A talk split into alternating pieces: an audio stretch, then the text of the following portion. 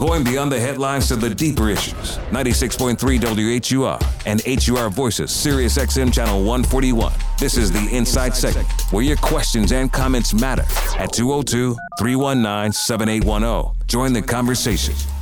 Welcome back to the Daily Drum on WHUR, WHUT TV, Sirius XM Channel 141, 96.3 HD2 and 98.3 FM. This is the Insight segment. I'm Harold Fisher. We are at the Reporters Roundtable talking about some of the top stories of the week. My guests are Molette Green, anchor reporter for NBC4 Washington, and Keith Alexander, reporter for the Washington Post. Lines are open. Give us a call at 202 319 7810. 202 319 7810. You can X me at H Fisher WHUR, or you can find me on Instagram at Harold T. Fisher. Molette, thank you so much for joining the conversation. Absolutely, my pleasure. And Keith, thank you so much. Great to be here. Thank you for having me. So let's first talk about the the unfortunate situation that we are dealing with right now in the District of Columbia. We have right now 209 homicides. The city added uh, eight more today because of some uh, incidents where victims died. But even just yesterday afternoon, we went from 199 to 201 just within a period of a of a few hours. And you know, Molette, I'll start with you. The confirmation hearings for uh, acting uh, police chief Smith are they're going on right now. Just you know. What what what's the solution? I mean, you've you've got a crystal ball, I'm sure. you know, how, how do you see this? I wish I did have a crystal ball because, Harold, this is heartbreaking. As a journalist, obviously, we have to report on very sad things. As a human being, as a parent, uh, having to talk about this every single day, and it never seems to end, is absolutely just gut wrenching. And to watch parents talk about their children in the past tense Kamal Jones, who was just going to get some laundry detergent and getting caught up in crossfire, shot seven times, going to get laundry detergent so he could wash his clothing for his job, where he had just gotten a promotion. And for 16-year-old Maurice Jackson, uh, shot uh, shortly after leaving Dunbar Senior High School. I went to McKinley Tech High School. We were rivals with Dunbar in basketball. Mm-hmm. And so you have young men uh, in in some devastating video, hard to watch video that we saw on the news this evening, standing on the street corner, um, waiting on another group of young men, and a fight breaks out, and then shots are fired, and this young man, 16 years old, Maurice Jackson, you have to say the names because these are people, and they're not just numbers on uh, on a count, um, is dead, and his father was talking about him on the news.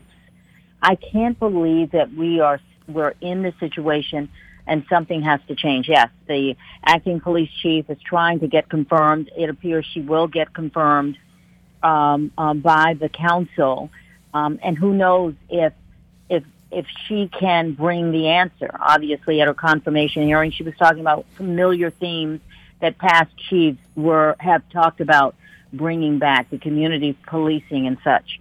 I don't know what the answer is, Harold, but I know as a mom and I know as a citizen and a native of Washington, something has to change. Yeah. You know, Keith, this is starting to feel to me like the bad old days of the of the 80s and and 90s. The crack, the crack epidemic. Right, exactly. And but uh, crack is not the is not the problem now. It it is just it is just violence. And I, I will say after I graduated from college in 1986, I moved back to DC. I lived with my dad in Brookland. And so I was I was here and I was uh, w mm-hmm. you know, really very, very much, you know, I along with with you know my buddies, we were roommates. All of us, we were very, very aware, acutely aware of how dangerous the city was. Mm-hmm. But mm-hmm. it it seems that in in a lot of cases, it was really kind of isolated. It was them. Yeah, it was, but it was it's those not people. isolated It's, it's, know, and you know, I, I've been here since '87, as Molette knows. Uh, we were classmates together. I came down in '87 to go to go to Howard from Pittsburgh, and so I've been here since '87. I've been here during during those time when you had when I came out my dorm and saw police tape on the regular, yellow police tape um, with with bodies on the regular coming out of dorms over at Howard um, in the late '80s. We're not there yet. But when I talked to detectives, one of the things that they, they mentioned that this, that's, that's different now from then is the type of weaponry.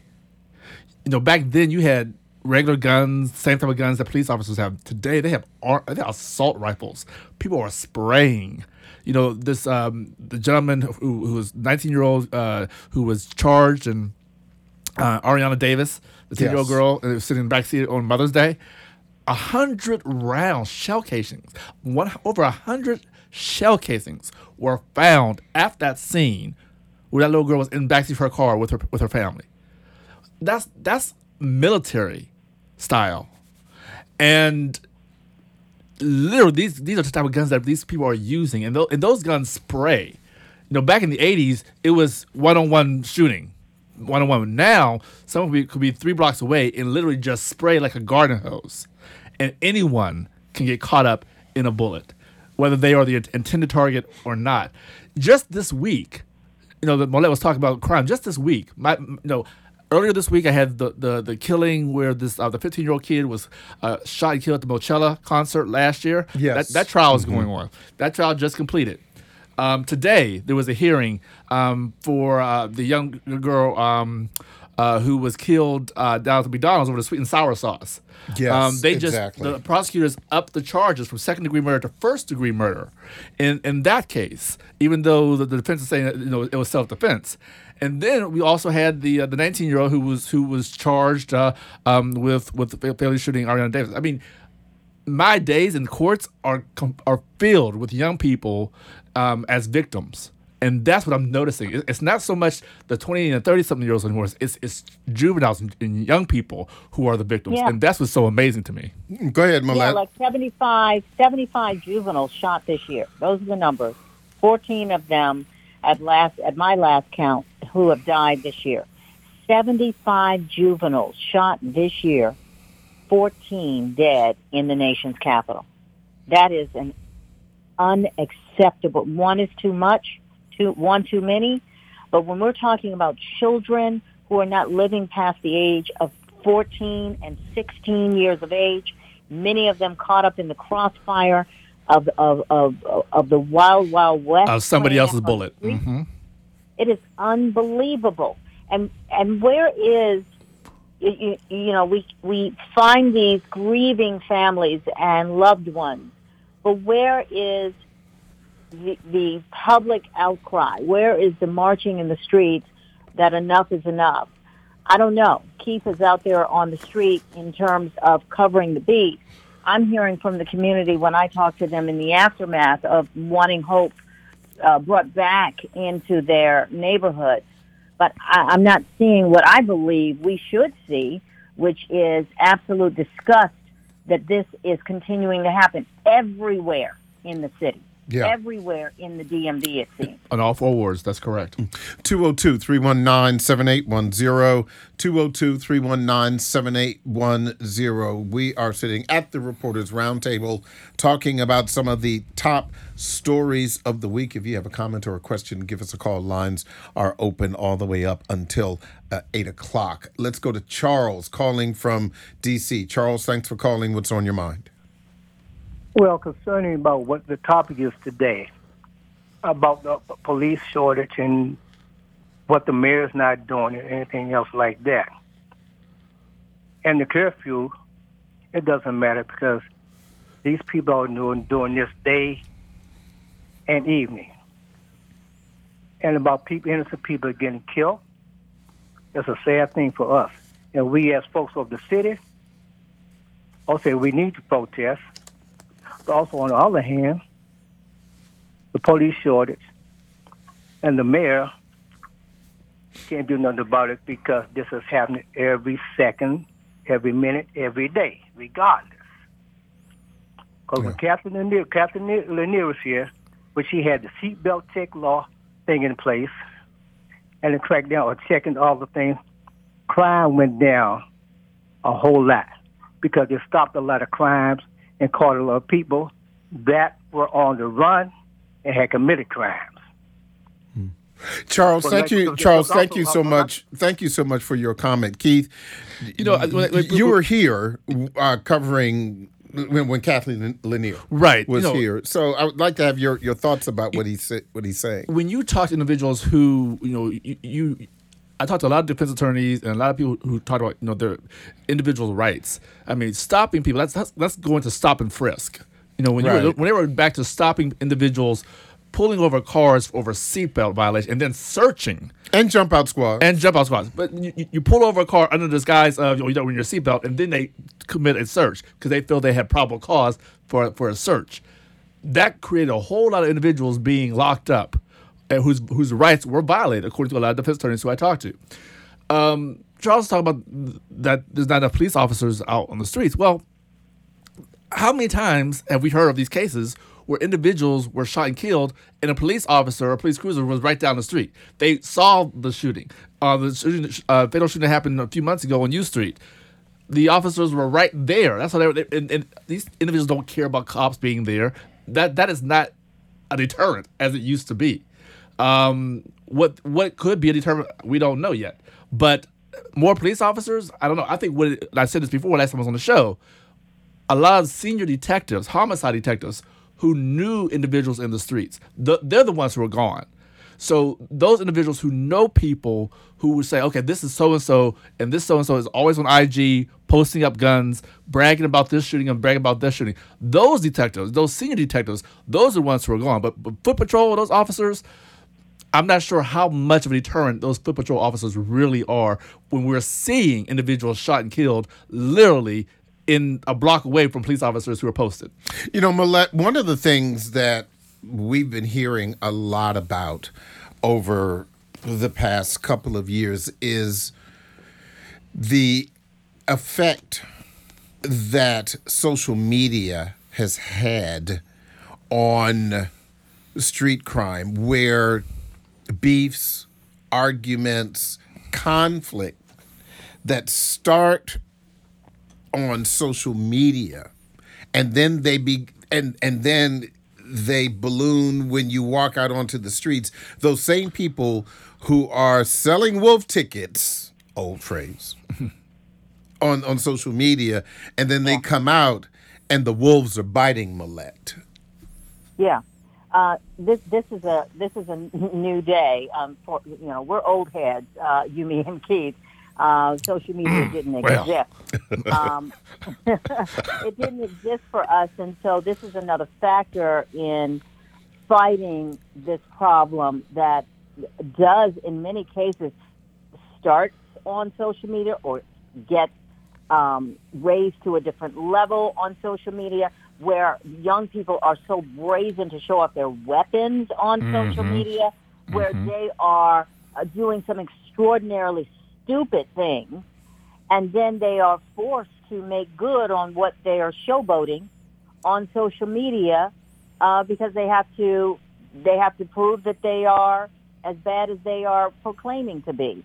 And so law enforcement, of course, I think they have to get on the ball in terms of being able to stop that. But for me, I really think this is a grassroots solution. We've got to go back to The pieceaholics. uh, disciplining our next door neighbor's kid. You know, we've got to go back to really putting some more resources into programs, and we do have great programs in the city. We have great programs, but we got to get these kids in these programs, and we got to keep them in the programs as they get older, and we got to keep them away from the bad actors out there who are trying to get to the good kids who want to do right and want to make it in there, and make it to 21 and 31 and beyond, and have a career and a life. You know, Molette, one I thing think you said. what we is true is that you know the, the pandemic. And we it, people are saying, "What's happening in the last couple of years?"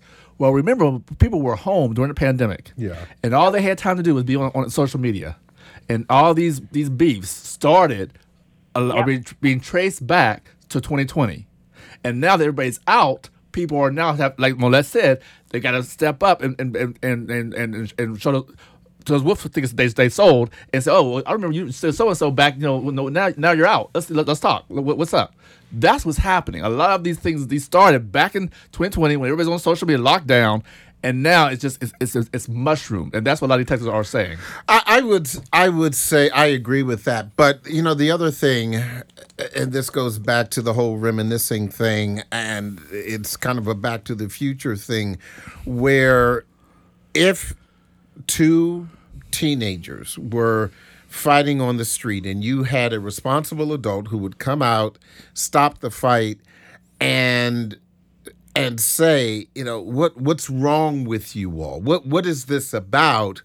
And having been a witness to this as a child, obviously, uh, there's a lot of finger pointing. Well, he said he talked about my mama, okay, and the and and countless times one of these responsible adults would literally sit the two down and and try to talk some maturity giving them that teachable moment. The problem is as we've seen in this surveillance video from the shooting yesterday at New Jersey and Pete near Dunbar you had two groups come together. There was a fight mm-hmm. and then somebody pulled out a gun.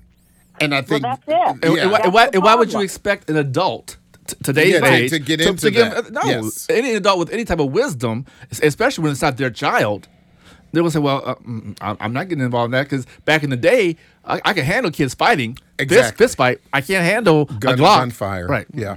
Let me go back to the phone lines 202 319 7810, 202 319 7810. West calling from Maryland. Thanks for calling. What's on your mind? Hi, uh, my name's West, and hey, Keith, how are you? How you doing, West? All right, but um, you all, in a lot of ways, have hit the nail on the head uh, with uh, both what you've said and what Molette has said. Has, has said, but I remember when actions had consequences. Actions had consequences. We've got to make these young people, and we can reach some of them in school, but a lot of them are just stone knuckleheads that take every opportunity to skip school. It's not important to them. So through games, uh, some of them, I don't care what the experts say about music and the games that these kids are playing that, that all glorify violence Yeah. when it when you add it up, it's just like uh, CTE. All these micro injuries, well, all these micro bits of aggression and and lack of, of respect and lack of concern for life. When these kids start to understand that, okay, a game is a game, music is music, you better leave that mess alone, or your little 15 or 17 year old or 19 year old butt is going to be in prison for the next 20, 30, 40 years. And stop mollycoddling these knuckleheads. And that's what they are. They're knuckleheads. Yeah.